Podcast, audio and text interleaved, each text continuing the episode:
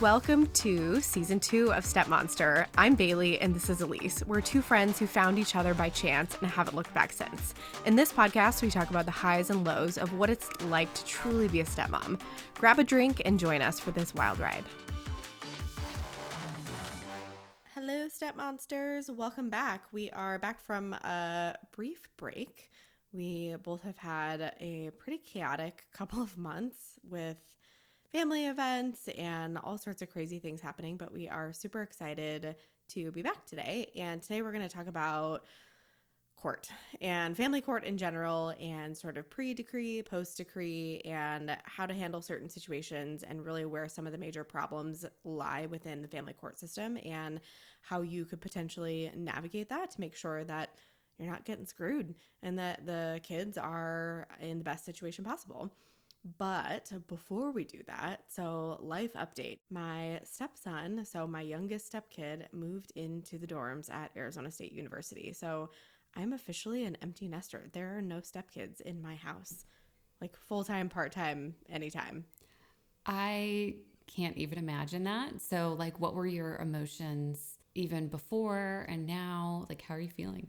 I mean, it's been it's been kind of chaotic. Like my stepdaughter when we moved her in, she's very like organized and wanted like a cute design and really cared about what her dorm room looked like.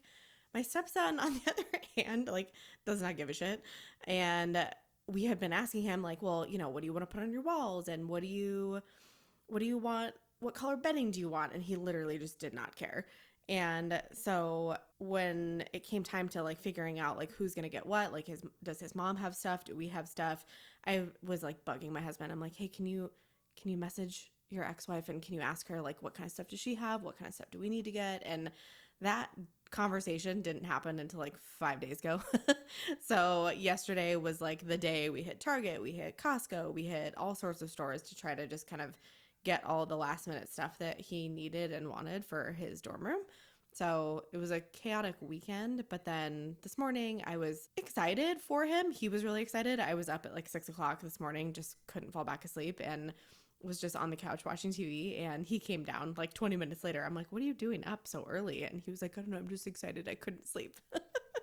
so that was pretty cute. And then last night I asked him because it was kind of like last meal in the house. So I was like, "What do you want for dinner?" So he requested my lemon chicken for dinner. So I made that, which was kind of nice for him to just have kind of a last meal. So I don't know. Was, I have mixed emotions. I'm excited for him he also is just like a very particular human. So my husband and I are like, all right, either it's going to be great and he's going to totally love it or he's going to fight with his roommates. one of one of two extremes is likely going to happen. So how does it work? And not to get like too far off topic, but I'm just curious now. So like your husband took him, did you join? Did his mom go? What like how, what does that look like? Yeah, good question. So he's been staying with us because his mom moved in with her significant other recently, and uh, all of his stuff was just kind of at our house. And so he's been staying with us for the last like month and a half.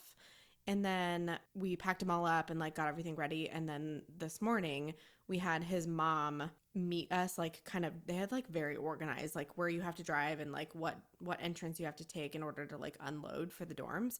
So we were like just sitting on the side of a street waiting for her to kind of pull up behind us and then both cars kind of went into this area together and it's kind of cool. They like they they basically corral you corral all the cars in and they have you open your cars and then they unload everything and put it in these like giant rolling bins and then they take all of your stuff up to the dorm and then you go park and then it's like a concierge. It was wild. Um super jealous. Like i'm sure you remember having to like carry a million boxes and make like four different trips to the car to help your yep. parents to move all your shit. Yeah no it was it was very seamless and very easy but it was weird. I had actually i was asking on this um arizona state like parents forum that I'm on on Facebook because in the instructions for check-in they say you can only have a maximum of two people helping you move in because there's not a lot of space in the dorms like they're not big. But in my head I was like well shit am I even going to be able to go? Is it's just going to have to be my husband and his ex-wife going because she has a significant other too and then my stepdaughter and her boyfriend wanted to come and help too so there were literally six of us thankfully nobody like counted how many people were there for each person. So there were six of us and we all uh, helped unpack and got his dorm room set up within like 20 minutes. That's the benefit of having so many people. And then we all went out to lunch together, Um, mom included. mom included. Okay, love this. So it sounds like you had like a productive but busy flipping day today. It was a very busy day. And then, of course, me being like type A, like love to organize and love to rearrange like I do. As soon as I got home, I was like, okay, I'm going to rearrange this room. Good for uh. you. Because the college isn't that far from you. So do you think he'll like come back on the weekends or get homesick at all? I don't know. I mean, he says he wants to go. So his like gaming computer is at his mom's house, and hit. Well, she does his laundry when requested. So he is basically saying, "I'm going to come home for the weekends, but for my mom to do my laundry," which tells me he doesn't want to come here. He wants to go where his gaming PC is and where his mother will do his laundry. So I'm guessing he won't be back here very often, but obviously the bed is still there, you know, just in case. But that that leaves like a good question. We have so we have my stepdaughter's room that still has a bed in it, and we have now my stepson's room that still has a queen size bed in it, and we've got just two of us living in a five bedroom house. So we're like, well, they're both moved out. Like my stepdaughter will probably never move back. My stepson might someday, but also we're thinking about moving to Colorado next year. So by next summer for him, which is when they like actually have to move out of the dorms, we probably won't even live in this house anymore. So now I'm like, well, what do I do with his room? I kind of want to turn it into a gym, but then is he going to be offended? Like, I don't know. I, there's no right answer here. I bet if you asked him, he would be fine with it because you really don't need that many extra beds. And I can't foresee, unless it's like a holiday, both of the kids being there at the same time. Yeah. I mean, even my stepdaughter, she lives with her boyfriend now. So she's not really even going to come so home and like spend the night for Christmas. Oh, they're adorable. I know. Yeah, I still like to sleep in her room when I visit, though. I just need one bed. Yeah, we we decided her room will stay the guest room because it's the bigger of the two rooms and has the nice like walk-in closet and just like a little bit more spacious. So that one we'll keep as the guest room for sure. But I kind of want to make his room like I have a Peloton. I want to move my Peloton in there, my like weight set, and but I I'm afraid that he'll be wildly offended. I don't picture him as like a worrier or like someone that would care about stuff like that. And plus, he's a boy, so he's probably like, as long as I have a bed, I really don't care. Probably, yeah. That's a good point. I'm overthinking it as usual. Nothing new Well, here. it's day one. You got time. it's day one yes plenty of time but uh anyway so thanks for thanks for bearing with me for the life update i'll make sure to put in the show notes like if you don't want to hear a life update please skip forward to like minute eight yeah, right? No, I think it's like good information because all of us are going to be there at some point, right? And it's nice that you guys have a situation where everybody gets along pretty well, but hasn't always been that way though i'll just throw that out there it's gotten significantly better over the last i'll say three years well, that's good. Fingers crossed. yeah crossed. i think just the older they get the less like stuff there is to argue also when today my husband officially canceled his automatic child support payments i'm like hallelujah Oh my gosh, that's like you need to celebrate. so many great things today. So many great things. That's awesome. Well, I envision let's do a couples vacation soon. yes, I would absolutely love that. Um, all right, so let's get into the topic that we're actually here to discuss today, and that is family court. And I know you and I talk a lot about this, and I can't even count the number of coaching sessions that I've had and DMs that we get and just feedback that we get all the time around how broken the family court system is. And if you listen to our one of our last episodes, we had a consultant on who frequently consults with like attorneys and with all sorts of people to really help give more of like a psychological perspective on what's happening within the family court system. So I, know you had put some show notes together, Elise, and would just love to know from your perspective like if if you're a stepmom getting into a situation where there's family court involved or there's agreements disagreements on what needs to happen with the kids like what where do you even start to to try to make sure that you're asking the right questions or finding the right information to begin with?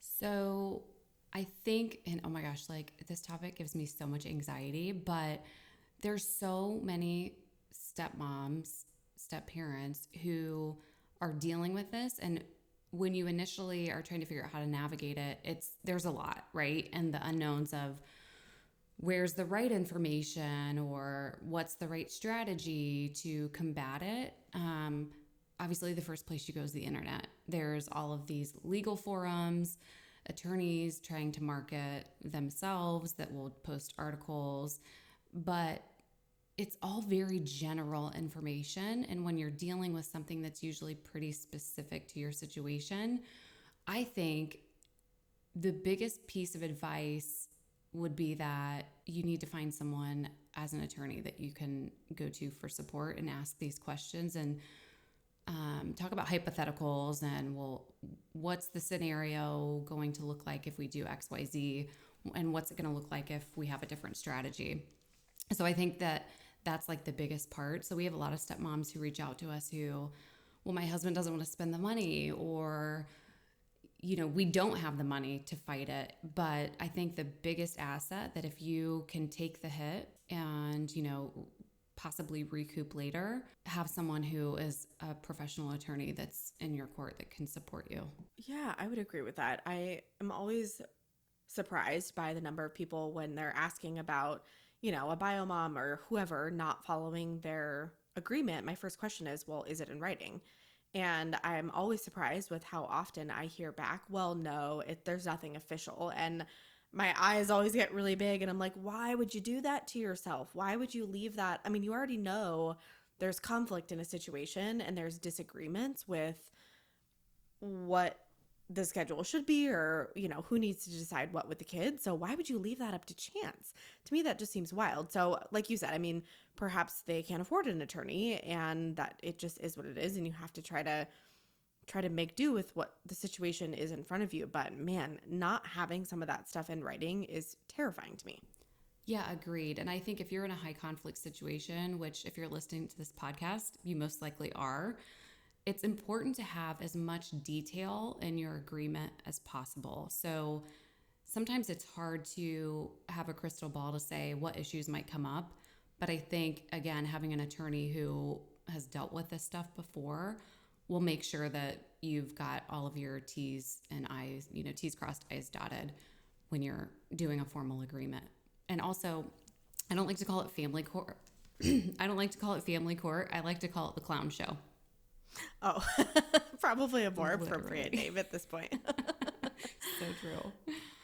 So let me ask you. So I obviously now I'm not in a high conflict situation, and I will say, out of all the stories, if there's anything this podcast has given me, it's wild perspective.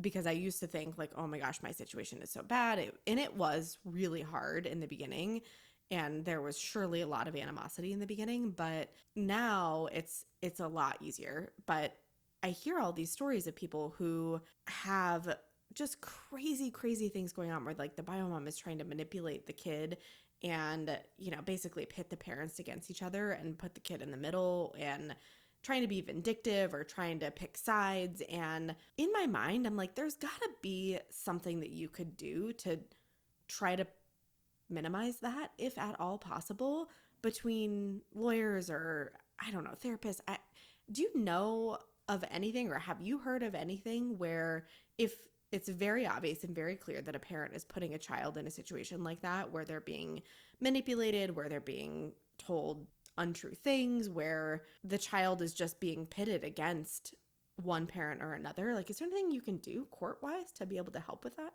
Not necessarily. And I think, I think the biggest thing is that people who use the court system to manipulate situations or to hurt the other parent, my best piece of advice would be to don't lay down and take it because you don't want to spend the money or you're going to be dealing with it for a decade or, you know, two decades. So you need to fight initially and fight hard and set the expectation that you're not just going to be steamrolled and let this person do whatever they want to do because I think it's setting a really poor expectation and then it just subjects yourself to ongoing persecution through the court system. Also, you know, on the other side of the fence, I say you should find an attorney that you trust, that you can ask questions to, but also be cognizant that people network with each other, right? Attorneys network with parenting coordinators, they network with guardian ad litems. They're constantly in front of these judges, and judges have um, biased perceptions of attorneys. So it's very incestuous. So I think that's also like when you're picking, if your attorney says, hey, you should use this parenting coordinator, or you should use this guardian ad litem, or here's a therapist, family therapist I recommend, be very cautious and do your own research because they have usually behind the scenes ties with these folks and are networking pretty substantially. That reminds me a lot of like the real estate world with the whole like mortgage broker. Oh, use my lender, use my broker. Very incestuous. My husband and I did that we bought our condo in Colorado, and I will never do that again. I'm like, I. Oh my God, that's the perfect example. Yes, I'm like, I'm gonna go with who I know and who is tried and true and who is trusted and who I've who I've researched, not just who my realtor is recommending. No can do. Yeah, unfortunately, I think a lot of people have learned that the hard way or maybe don't even see it for what it is and they're just blindly trusting all these people. That's a good point. I mean, yeah, that's a great point actually because when you're in a situation like a lot of blended families are in, you don't know where to turn. You don't know how to research these types of people. You don't know what's good, what's bad, like who has great reputation. I mean, I know there's online reviews for pretty much everything these days, but when you're I mean, that's the whole reason another great example why we ended up going with the lender that we went with when we bought our condo in Colorado is because I was like, all right, tried and true trusted. I don't know any lenders off the top of my hand or off the top of my head that work in Colorado. Turns out we did. We just weren't thinking of him. And so I'm like, all right, great. One expert is recommending another expert. I guess I'll just kind of go with it. And that actually bit me in the butt, not just with our mortgage broker, but also with the contractor that we use for renovations. So across the board like do your due diligence right? Like like you would any other thing. Don't just take people's advice because they're quote unquote experts. Do your own research. Well and also i think you need to keep in mind that people are making money off of you right? So this is their livelihood. This is their profession. So any decisions that are made like that always i don't want to say don't trust people but just be cognizant and make sure that you're thinking of all the things and just not naively, you know, following along with what someone's telling you, even if they are a professional. Yeah, no kidding. Especially when you have a bio parent, whether it's on the mom side or the dad side or whomever, that is potentially scorned and still angry by a divorce situation. And you know that they're going to just drag you back as often as they can because they're angry and they want to try to like get their get their jabs in. They want to try to get their piece make sure that their voice is heard. And i can't tell you i mean i was even on a i did a coaching session yesterday and she said they've been back to court seven times in the last eight months. And she said over the most petty, stupid things. She's like, We were one hour late dropping my stepdaughter off because there was traffic that we couldn't control. There was an accident. There was nothing I could do. And she basically tried to use that to say that we're not following the parenting agreement and just like really, really, really petty stuff. And I can't imagine. I mean, I know like there's the phrases out there like hell hath no fury like a woman scorned for a reason didn't just get made up for for no reason so i understand that some people feel like this is unfair to them, or maybe they didn't see the divorce coming, or they're angry. But I wish more people understood the emotional damage that that does just to the entire family, kids included, when you're constantly dragging people back through court, not to mention the financial implications of that. Good God. Well, and that brings me to like two things that come to mind.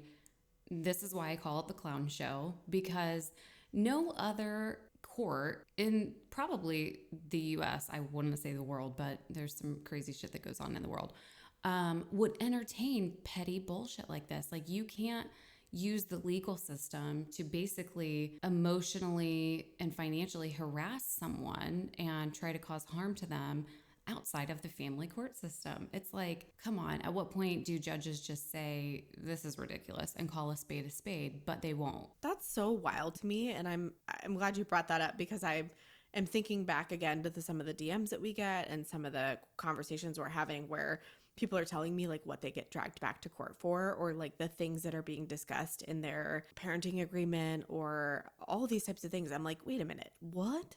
You have to put a bedtime in a parenting agreement? Like, are we for real here? We have to get like what color clothes the kids can and cannot wear, what bedroom decorations they get or don't get. Like, you're right. No other court system no other scenario would you be basically arguing over things like that that really should just be something that you can agree on as two adults. Could you imagine being a family court judge? That sounds awful. I mean, you just have to be just so over the bullshit and go home and be like, these people are fucking crazy.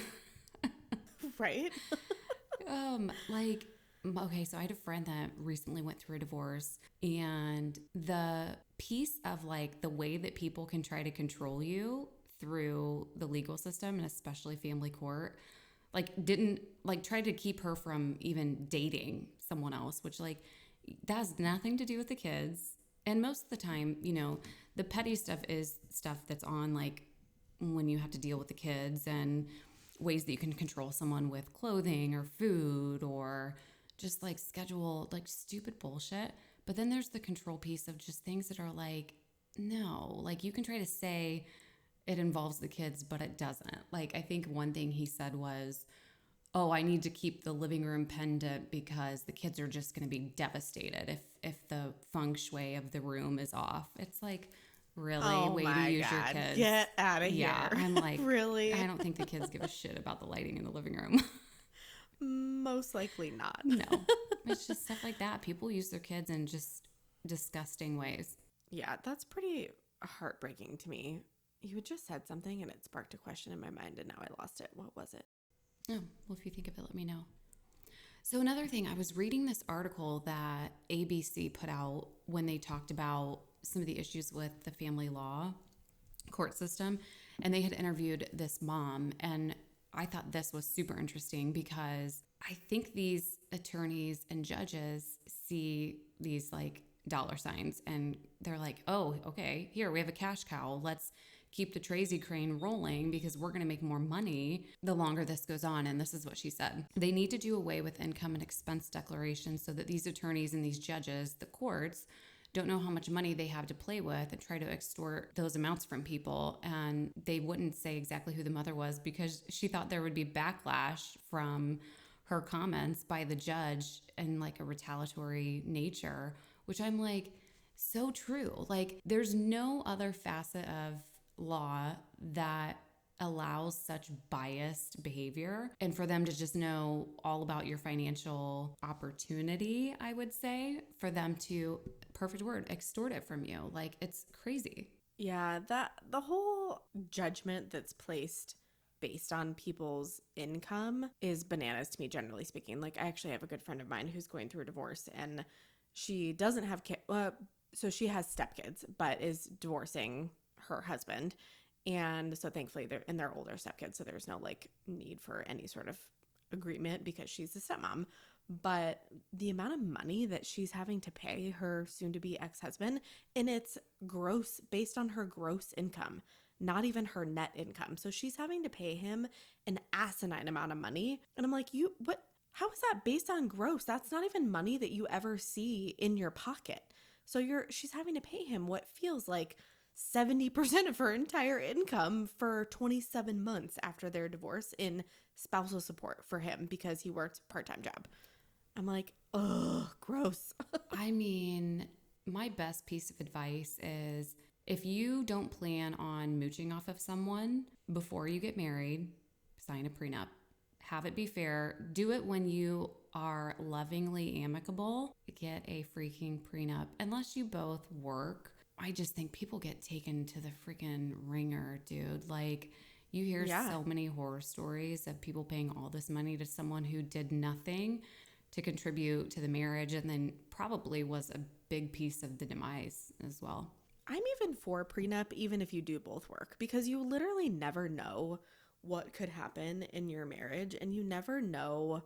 You just never know, right? And it's never a bad thing to have all of that stuff predetermined ahead of time so that, God forbid, if the time comes, you don't spend years and years and years like arguing through all of it and like, I want the Peloton, you get the rower. Like, the, all of that stuff just seems so petty and so stupid. And I, yeah, I get it. I mean, even so, another quick story on that. So my my husband somehow befriended a homeless guy. So he was driving my my stepdaughter's former car. We had to get her new car, to the dealership because it was having issues and the car actually broke down on a freeway ramp. And so he was sitting there waiting for the tow truck. He was there for like two and a half hours and eventually decided he needed to try to move the car to be a little bit further out of the way. And there was a homeless guy standing, like, you know, asking for money on the corner of the freeway ramp. And when my husband started to push the car, the guy ran up and like just started helping him and like helped him push the car. And then my husband ended up waiting there with the guy for two hours for the tow truck. So they got to talking, and like, turns out this guy had gone through a super nasty divorce. And he, like, I don't remember what he said happened with his ex wife, but he said that she literally took everything. And at some point, he was done fighting. He's like, I don't want any of it. I just want to be done. He literally packed up his camping gear and himself and is chose to temporarily be homeless because he was like, the fight is not worth it. Just take everything. Like, I don't even want to I just want to be done with you. Like she just had just like came home one day and said, like, I don't want to be married to you anymore. And he was just so distraught and like heartbroken by that. And yeah, I mean, had there been a prenup, you probably wouldn't have had to give up your house. You probably would have been able to keep more. And I mean, he's sounds like he's getting himself back on his feet. Like he got a job and, you know, was looking for a room to rent from someone. And it's just an extreme scenario. But I feel like that kind of stuff probably happens more often than we think it does. Oh, I'm sure because people just feel defeated. But no, I agree with you. I think prenups just make things easier and you wouldn't have to worry about like who's going to get what. I mean, you could still argue, but there's really not as much arguing that you can do. So it alleviates some of that stuff. But if you're dealing with someone who is controlling and difficult, they're going to find ways to be controlling and difficult regardless. But at least that's one piece that you take away that would potentially give them power and something to focus on. Yeah, totally. I guess I don't know either because I don't think you can include any like child things in a prenup. I mean, in theory, you don't have kids when you get married, you have kids after you get married. So I'm assuming you are still stuck figuring out all sorts of parenting agreement things. But shoot, if you could pre figure that out. you can't do anything as far as child support or what a proposed schedule would look like. So nothing that would be like in a joint parenting agreement. It would be anything that you would argue in a marital settlement agreement. So, like finances, um, 401ks, um, trust accounts, assets, that sort of stuff. Got it. Yeah. Yeah, because full disclosure, I have a prenup. I was actually pregnant with our son when we did our prenup. So ah. that stuff did come up potentially, but yeah, you just can't you like you can't pre-plan any of that stuff. It's all just financial stuff. Well, for full disclosuring, I also have a prenup. Oh, get it, girl. have we had this conversation yeah. before? I don't think we have. No. Isn't that funny? People don't talk about that stuff, but we're happy to share it with strangers across the world. Right. Apparently, my my husband when we when he brought it up initially, I was like, I don't know how I feel about that, but he basically was like, listen, when I got divorced the first time, I had to give away half of my 401k. I had to give away half of everything in my savings. He's like, I lost a lot of money. and he was like, I don't want to split that again. He's like, if you and I got divorced, God forbid, he's like, what I had already split in half, I would then have to split in half again. So, really, the only thing our prenup says is like assets that both of us had prior to getting married are untouchable if we ever get divorced. Everything that we acquired while we were together can be split in half. But, like, if we had it prior, it, it is non negotiable. Yeah, ours is written a little bit differently, but essentially, here's the thing with the prenup also like the longer you're married the more you really like merge all your stuff so i think it becomes irrelevant but um yeah there were certain things that i wanted to make sure solely were mine to protect and um, it was recommended by a family member of mine and then when my husband and i talked about it he obviously same as your husband had been through a divorce and was like oh my god yes like i'm totally fine doing that. So it worked out but i think it's sometimes a tough conversation or it can be if there's one person that's not amenable to doing that. Yeah yeah i had a she's a good friend of mine i don't think she listens to my podcast because she's not a stepmom but she got married and two weeks before so her now husband makes really good money and they had talked about when they started having kids that she was going to be a stay-at-home mom And two weeks before their wedding, he surprised her with a prenup that he had already had drawn up mm. with an attorney. And she was like, Yeah, I'm not signing that. Like you didn't even talk to me about this. And I it's two weeks before our wedding. Like I I would like to get an attorney to review it. I'm not gonna be able to do that in the next two weeks. What if I want to make changes? And he was like, If you don't sign this, the wedding's off. And so she was she's like a no bullshit, like we'll call your bluff if you're bluffing at all. And she was like, All right, the wedding's off. And I guess like a couple days later, he was like, "Okay, we can get married. You don't have to sign it." So they're they're married. No no prenup. I had a friend who her mother-in-law the day of her wedding asked her to sign a prenup and What? yes, the day of her wedding. And she um the marriage needless to say wasn't going great and she went to an attorney and um I don't know why the attorney didn't tell her this if he just didn't want to take the case, but Wait, did he did she sign the prenup on the day of the wedding? it on the day of the wedding. But like like your friend, I would have fucking called the bluff of like, no, hell no. Like Also, where was her husband in all of this? And be like, "Hey, Oh. dude, your mom's trying to make me sign a prenup. Like, what are we doing?" you've you've heard about him. He's he's a garbage person, so mm. he would have been no support. But ladies, I'm here and men, I'm here to tell you, if you signed a prenup under duress, it, it will be thrown out in court. Really? Yeah, you have to be given the opportunity to have your own legal counsel review it. And that's signing it under duress. There's like many different ways that that can be finagled. So if that's like keeping you from leaving your marriage, then I would go talk to an attorney. Learning opportunities all around today. So that is really all we have in terms of just kind of I don't know family courts. We kind of veered off a little bit with the whole prenup thing, but still court related and still you know agreements related. And clearly, you and I both think it's an important topic because we both have one and both think that that is just a healthy conversation to have prior to getting married. And we would love feedback from all of you on this episode. And if you have questions and there's something specifically that we didn't talk about that you want to hear from us, please shoot us an email, uh, stepmonsterpodcast at gmail.com. If you enjoy our podcast, we would always appreciate a review on Spotify or Stitcher or Apple, whatever you listen to us on. Give us a follow, give us a review, and we are so grateful for all of you. So thank you for listening, and we hope you have a great rest of your day. Cheers to more child support payments. Cheers! Bye, everyone. Bye.